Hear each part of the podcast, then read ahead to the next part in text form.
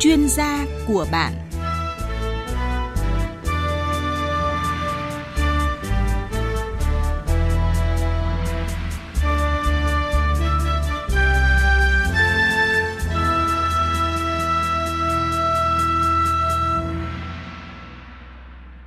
Thưa quý vị và các bạn, hàng Việt ngày càng chiếm được niềm tin của người tiêu dùng.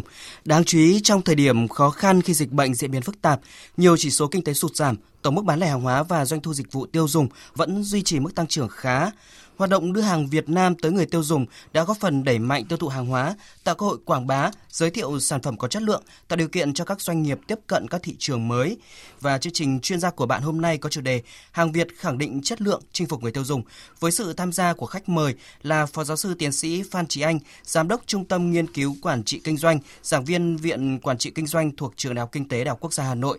Xin trân trọng cảm ơn Phó giáo sư tiến sĩ Phan Trí Anh đã nhận lời tham gia chương trình ạ. Xin à, cảm ơn à, biên tập viên. Xin chào tất cả các quý vị. Vâng, thưa Phó Giáo sư Tiến sĩ Phan Trí Anh ạ, trước tiên ông có đánh giá như thế nào về chất lượng hàng Việt Nam trong thời gian gần đây ạ? À, chúng ta có thể nhìn thấy rằng là trong những năm gần đây thì hàng Việt ngày càng chinh phục tốt người tiêu dùng, chất lượng hàng hóa Việt Nam ngày càng tiệm cận với cả các cái chuẩn mực quốc tế. Nó thể hiện thông qua một số các cái biểu hiện sau. Thứ nhất là cái chất lượng hàng Việt tốt thì nó sẽ giúp cho chúng ta có cái cơ hội về xuất khẩu hàng hóa Việt Nam tốt hơn. Thế thì cái đó nó cũng là một cái chỉ số nó thể hiện là cái chất lượng hàng hóa Việt Nam nó đã thúc đẩy cái xuất khẩu. Thế còn đối với cái thị trường trong nước, hàng hóa Việt Nam lưu thông qua các cái kênh tiêu thụ trong nước ngày càng rộng hơn. Cụ thể hơn nữa là cái mạng lưới về tiêu thụ hàng hóa Việt Nam thâm nhập vào tất cả kênh phân phối từ trung ương vào đến địa phương. Ờ, ở một cái khía cạnh khác thì chúng ta cũng nhìn thấy rằng là cái bình diện về tiêu chuẩn quốc tế thì hiện nay thì đâu đó thì cỡ khoảng độ 7.000 doanh nghiệp Việt Nam đạt ờ, chứng nhận ISO 9000 về cái hệ thống quản trị chất lượng. Nếu mà chúng ta nhìn rộng hơn ờ, là cái số lượng doanh nghiệp nhận được các cái chứng chỉ ISO thì cái con số đấy nó cỡ khoảng độ 10.000 thì theo tôi đây là một số các cái chỉ số nó rất là tích cực thể hiện là chất lượng hàng hóa Việt Nam ngày hôm nay thì đã có cái bước uh, phát triển nó rất là tốt tiệm cận dần với cả chuẩn mực quốc tế. Dạ vâng, như vậy là hàng Việt đã được đánh giá tốt hơn và nhiều người tiêu dùng cũng lựa chọn. Còn từ góc nhìn của ông thì ông nhận thấy các doanh nghiệp Việt có chiến lược gì để uh, có thể chinh phục được người tiêu dùng trong bối cảnh hiện nay ạ? Sau cái đại dịch thì chúng ta thấy ờ, đứng ở cái góc độ thị trường tức là cái cầu ấy thì hiện nay thì cái nhu cầu hiện nay ở trong thị trường ấy, sau một cái thời gian bị gián đoạn rồi giãn cách xã hội thì cái nhu cầu ở thị trường thì hiện nay là nó đang tăng lên nó thể hiện ở một số các cái chỉ số Ví dụ như là năm 2021 nếu mà so với năm 2020 thì chỉ số tổng mức bán lẻ ở Việt Nam mình là nó giảm có 4,6% thôi. Thế còn ờ, sau dịch thì hiện nay sức mua của thị trường nó đang hồi phục, đặc biệt là đối với hàng hóa tiêu dùng. Theo các cái con số thống kê của Tổng cục Thống kê thì ờ, tổng mức bán lẻ hàng hóa và doanh thu dịch vụ tiêu dùng 6 tháng đầu năm 2022 ước là đạt cỡ khoảng độ 2 triệu 717 nghìn tỷ đồng, tức là tăng khoảng hơn 11% so với cùng kỳ năm trước. Thế thì điều đó nó chứng tỏ rằng là thị trường nó đang có cái đà phục hồi tích cực ở tất cả các cái ngành, đặc biệt là lưu trú, ăn uống, du lịch, lữ hành, ờ, bán lẻ ta nhìn ở cái góc độ thị trường.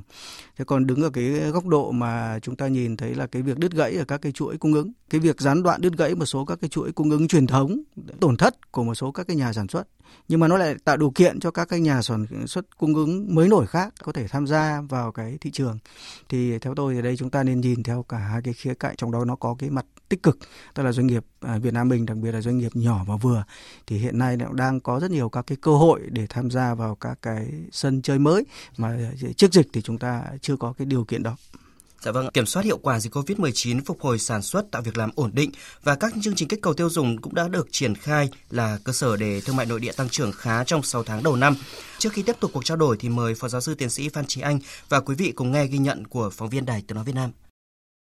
Sau 2 năm nền kinh tế giảm tốc do ảnh hưởng của dịch COVID-19, doanh số bán lẻ đã phục hồi và đà tăng trưởng tiếp tục thể hiện rõ ràng. Theo các chuyên gia, xu hướng này sẽ tiếp tục hỗ trợ sự phục hồi rộng rãi hơn trong chi tiêu hộ gia đình. Chuyên gia thương mại Vũ Vinh Phú cho rằng để giữ đà tăng trưởng từ nay đến cuối năm, cần phải đảm bảo các cung cầu lớn của nền kinh tế cũng như phải tổ chức lại hệ thống phân phối. Bên cạnh đó phải quy hoạch lại sản xuất, tổ chức tốt các sàn giao dịch hàng hóa, các chợ đầu mối. Sức cầu cũng bắt đầu có những cái hồi phục cái sức mua tăng lên. Thế rồi các cái đợt khuyến mại giới thiệu à, hội trợ triển lãm rồi cũng tuyên truyền quảng cáo về hàng Việt. Thế thì mấy cái đó nó làm cho sức cầu có thể hồi phục.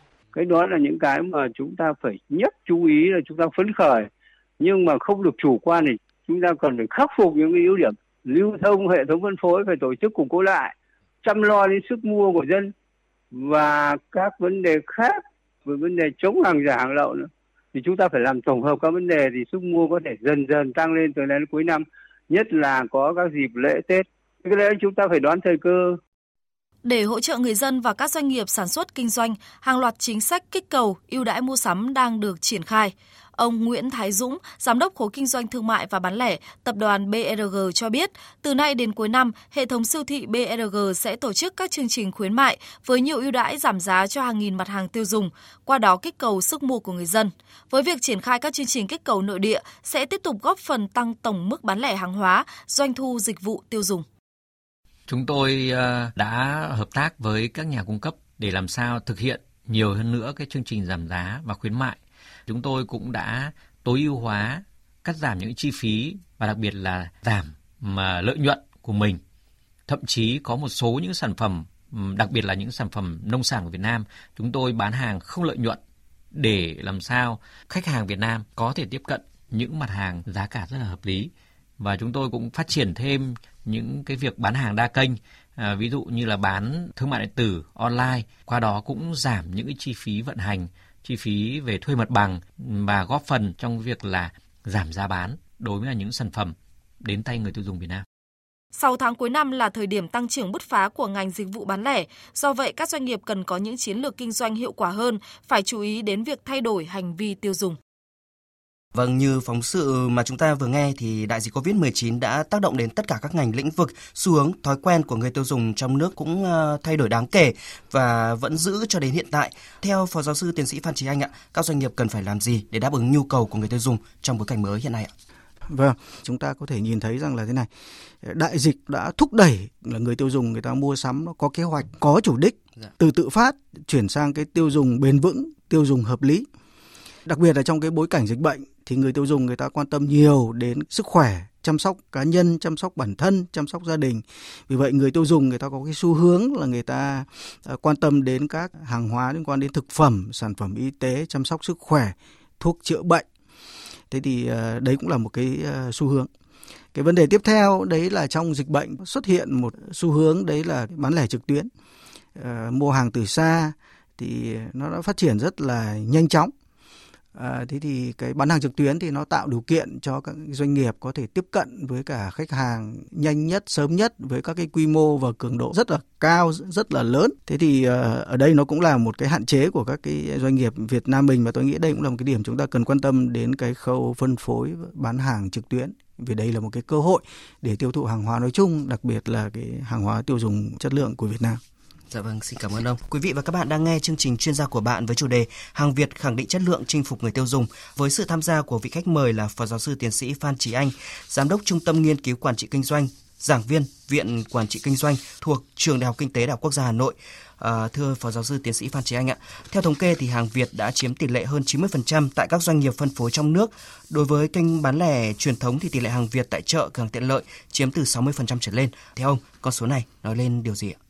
Theo tôi thì hiện nay cũng là do các cái nỗ lực bền bỉ của các cái doanh nghiệp sản xuất Việt Nam, rồi là do cuộc vận động ờ, hàng Việt Nam, thế rồi là tinh hoa hàng Việt, cả hệ thống chính trị cùng tham gia vào mặt trận tổ quốc, tổ chức đoàn thể từ trung ương đến địa phương, ờ, rất nhiều các cái tổ chức xã hội. Cho nên là cái việc ý thức đến hàng Việt Nam trở thành một cái sự quan tâm của cái người tiêu dùng. Nó đã đạt được đến cái mục tiêu của cái cuộc vận động này tức là đưa hàng Việt Nam trở thành một phần của cuộc sống và cái hành vi tiêu dùng của người Việt Nam. Dạ vâng. À, hiện nay thì nhiều doanh nghiệp đã chuyển mạnh sang việc chinh phục người tiêu dùng bằng chất lượng sản phẩm và kinh nghiệm cho thấy là nhờ tận dụng những lợi thế am hiểu văn hóa sở thích nên đã có những sản phẩm giữ chân được người tiêu dùng trước sức ép cạnh tranh của sản phẩm ngoại nhập. Thưa phó giáo sư tiến sĩ Phan Trí Anh ạ, ông bình luận ừ. gì về điều này ạ? À, cái việc là tồn tại ở trên thị trường nó có cả cái hàng Việt Nam, có cả cái hàng ngoại nhập thì đấy là cái việc à, hết sức bình thường Thế còn là bây giờ rất nhiều các cái doanh nghiệp mà Việt Nam bây giờ người ta áp dụng rất là nhiều các cái ờ, biện pháp để ờ, ờ, giữ chân khách hàng thì theo tôi đây là một cái việc nó rất là đáng mừng. Thế thì ở đây nó bao gồm những cái việc nó liên quan đến chẳng hạn như là à, điều tra khảo sát thị trường quan tâm đến các cái sở thích hành vi tiêu dùng của khách hàng đặc biệt trên cái thị trường hàng hóa bán lẻ thế rồi là đối với trong cái lĩnh vực dịch vụ thì mình phải tập trung nâng cao trải nghiệm của khách hàng thế rồi là giữ chân chăm sóc khách hàng uh, truyền thống. Ví dụ ta phải có cái chính sách về đổi trả hàng giao hàng miễn phí cảnh báo các cái hàng giả hàng nhái bảo vệ các cái quyền lợi hợp pháp của khách hàng. Theo tôi ở đây là mình cần phải làm rõ này này nếu mà chúng ta tạo ra được các cái giá trị gia tăng thông qua các cái chất lượng dịch vụ đi kèm dịch vụ chăm sóc khách hàng dịch vụ hậu mãi thì có thể là mình đem lại các cái giá trị cao hơn các cái trải nghiệm cao hơn đối với cả khách hàng. Và đây nó chính là cái cơ hội của doanh nghiệp vừa và nhỏ anh nâng cao cái giá trị hàng hóa thông qua chất lượng dịch vụ thì theo tôi thì đây nó chính là cái lợi thế của các cái doanh nghiệp Việt Nam mình. Kể cả khi anh bán sản phẩm Việt Nam chất lượng cao hay là anh bán các cái sản phẩm của nước ngoài. Bởi vì cuối cùng ấy, câu chuyện của doanh nghiệp là phải đem lại cái giá trị cao hơn cho khách hàng thì rồi từ các cái giá trị cao hơn cho khách hàng đấy thì nhận lại được các cái giá trị mà thị trường đem lại. Dạ vâng. Vẫn còn nhiều doanh nghiệp gặp khó khăn trong cái việc đáp ứng được yêu cầu về chất lượng hàng hóa. Phó giáo sư tiến sĩ Phan Trí Anh có bình luận gì về câu chuyện này ạ? Nói một cách tóm tắt, tôi nhìn ở đây là chúng ta sẽ có ba vấn đề lớn trong cái bối cảnh hiện nay khi muốn thúc đẩy hàng Việt Nam. Thì tôi thấy cái vấn đề đầu tiên ấy, đấy là cái liên kết giữa sản xuất và tiêu thụ rõ ràng là hiện nay là chúng ta đang nhìn thấy một cái vấn đề, tức là chúng ta có vô vàn các cái nhà sản xuất Việt Nam trong đó có rất nhiều các nhà sản xuất Việt Nam cung cấp các cái hàng hóa Việt Nam chất lượng cao.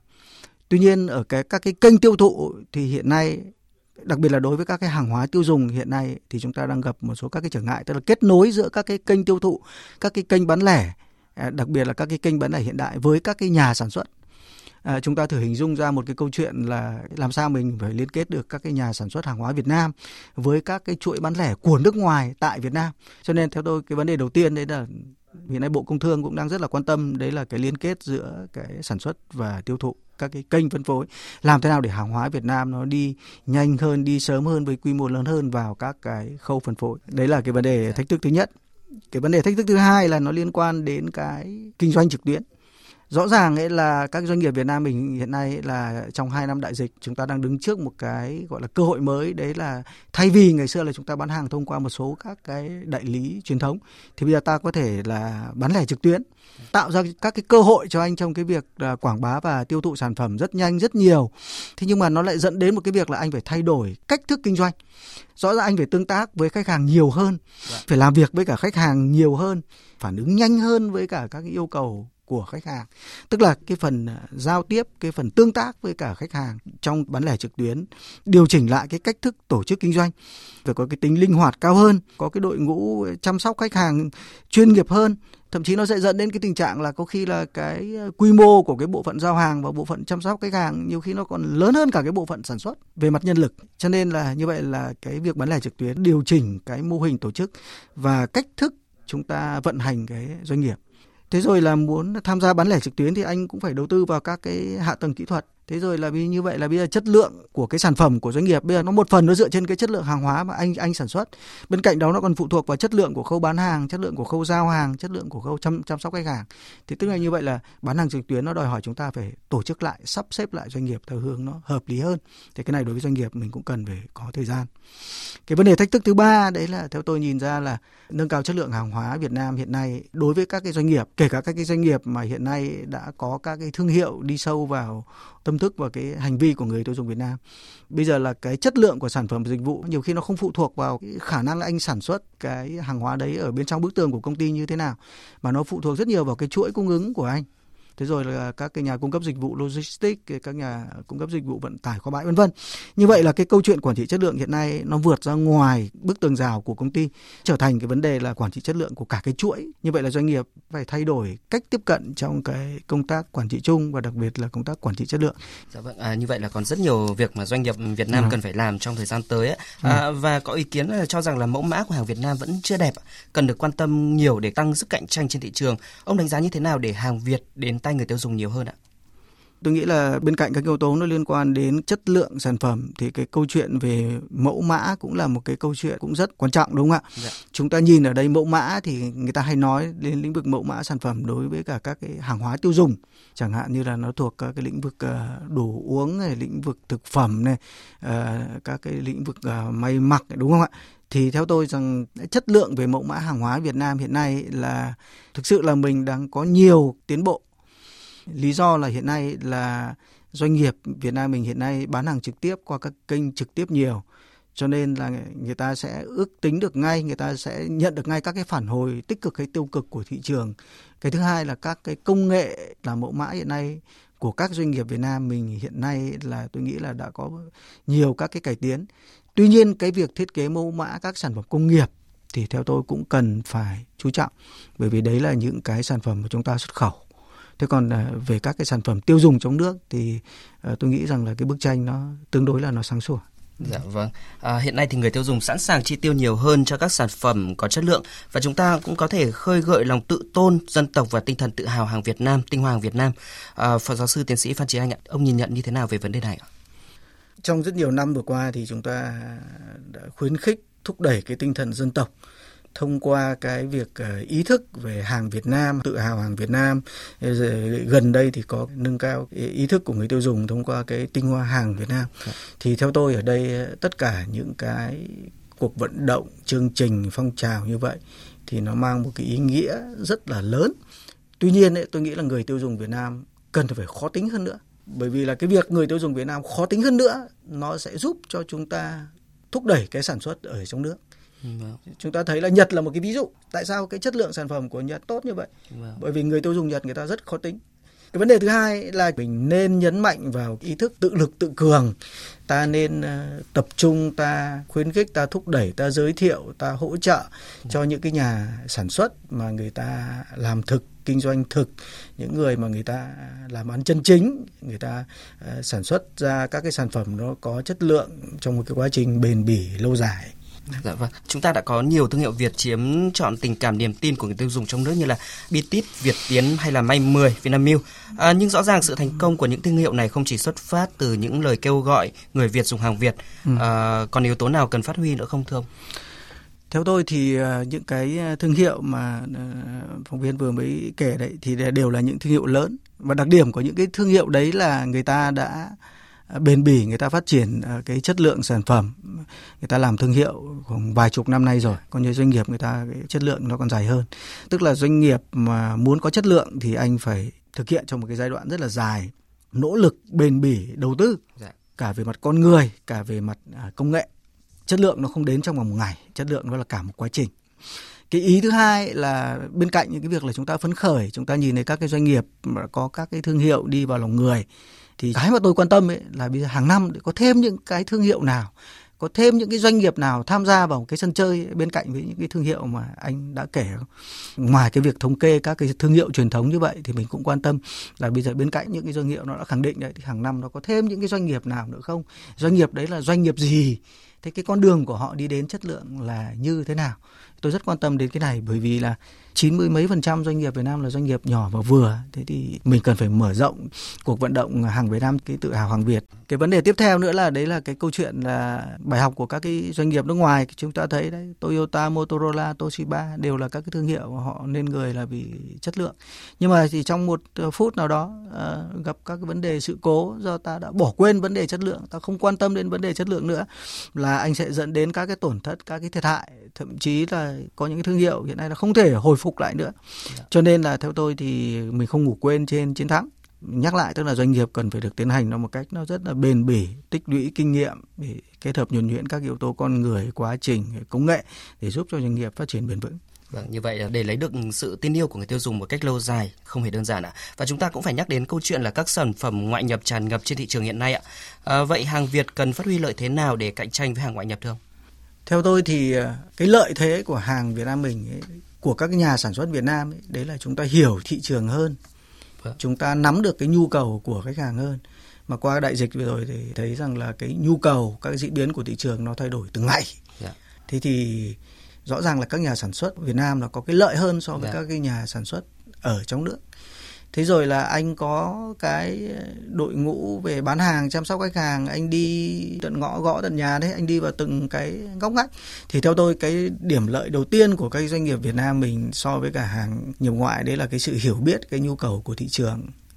Cái điểm thứ hai là mình phản ứng nhanh hơn với cả các cái nhu cầu của thị trường. Mình phản ứng linh hoạt hơn với các yêu cầu của thị trường Dạ. Quý vị và các bạn đang nghe chương trình chuyên gia của bạn với chủ đề Hàng Việt khẳng định chất lượng chinh phục người tiêu dùng với sự tham gia của vị khách mời là Phó giáo sư tiến sĩ Phan Trí Anh, Giám đốc Trung tâm Nghiên cứu Quản trị Kinh doanh, giảng viên Viện Quản trị Kinh doanh thuộc Trường Đại học Kinh tế Đại học Quốc gia Hà Nội. Thưa Phó giáo sư tiến sĩ Phan Trí Anh ạ, để nâng cao chất lượng cho hàng hóa Việt Nam, tăng tỷ lệ người Việt Nam ưu tiên dùng hàng Việt Nam, tiến đến hàng Việt Nam chinh phục người tiêu dùng Việt Nam, theo Phó giáo sư, chúng ta cần uh, có những chính sách gì để hỗ trợ doanh nghiệp ạ? Tôi thấy rằng là Đảng và Nhà nước đã có rất nhiều các cái quyết sách lớn. Cái câu chuyện thúc đẩy hàng Việt Nam, tự hào hàng Việt Nam yeah. Dạ. từ phong trào nó trở thành cuộc vận động sẽ có sự tham gia của cả hệ thống chính trị, các bộ ngành, mặt trận tổ quốc. Thì theo tôi là ở tầng vĩ mô là chúng ta làm rất là tốt. Vai trò của Bộ Công Thương, à, của ngành công thương, mặt trận tổ quốc hiện nay là làm cái đó nó rất là tốt. Thì bây giờ nếu mà chúng ta cần có cái chính sách gì nó rất nhiều các vấn đề. Thì ở đây tôi chỉ xin phép góp một cái ý kiến từ cái góc độ của cái lĩnh vực à, tiêu chuẩn đo lường chất lượng. Ở đây là chúng ta đứng từ cái góc độ là nguồn cung nhé cái chất lượng hàng hóa trong doanh nghiệp sẽ phụ thuộc từ cái gì? Chất lượng nó sẽ bắt đầu từ cái tiêu chuẩn. Dạ. À, doanh nghiệp cần phải có cái tiêu chuẩn tốt. Tiêu chuẩn bản chất nó là cái sự kết hợp giữa lý thuyết lý luận và cái thực tế. Thế thì đầu tiên là doanh nghiệp phải có cái các cái chuẩn mực tốt. Thế xong rồi à, tổ chức sản xuất xong rồi đo lường đánh giá, kiểm tra cái đó thì nó mới dẫn đến cái chất lượng để có được cái hàng hóa Việt Nam chất lượng ngày hôm nay thì tôi nghĩ là trong giai đoạn vừa qua chúng ta có cái sự tham gia rất lớn của cái ngành tiêu chuẩn đo lường chất lượng. Thế thì cái sự phát triển của cái số lượng và chất lượng của hệ thống tiêu chuẩn Việt Nam, như vậy nó đã hỗ trợ một cách gián tiếp cái việc nâng cao chất lượng của hàng hóa và đấy là cái biện pháp từ gốc. Thế thì theo tôi, trong thời gian tới, nhà nước cần phải tiếp tục đầu tư hỗ trợ cho cái việc là xây dựng các cái tiêu chuẩn và quy chuẩn Việt Nam về chất lượng hàng hóa, chất lượng dịch vụ. Đấy nó sẽ chính là cái nền tảng cơ sở để chúng ta có một cái nền sản xuất hàng hóa có chất lượng một cách bền vững, không chạy theo phong trào. Đấy. Thế thì ờ, chúng tôi biết là Tổng cục Đo lường Tiêu chuẩn Bộ Khoa học Nghệ đang rất tích cực triển khai cái, cái việc xây dựng áp dụng ban hành triển khai các cái tiêu chuẩn và theo tôi đây nó chính là cái nền tảng để phát triển cái hệ thống tiêu chuẩn Việt Nam.